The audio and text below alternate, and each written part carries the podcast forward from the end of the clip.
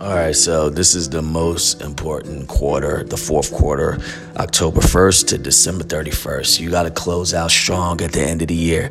This is every quarter that has been leading up to this point. So remember, we started all the way back in January, being the first quarter, January 1st to March 31st, and then the second quarter being April 1st to June 30th, and the third quarter being July 1st to September 30th, and now finally we're at the fourth quarter, the closeout quarter, October 1st uh, to December to December 31st. So celebration time, you all. You made it to the end of the year, and this is where you're gonna collect on all your money.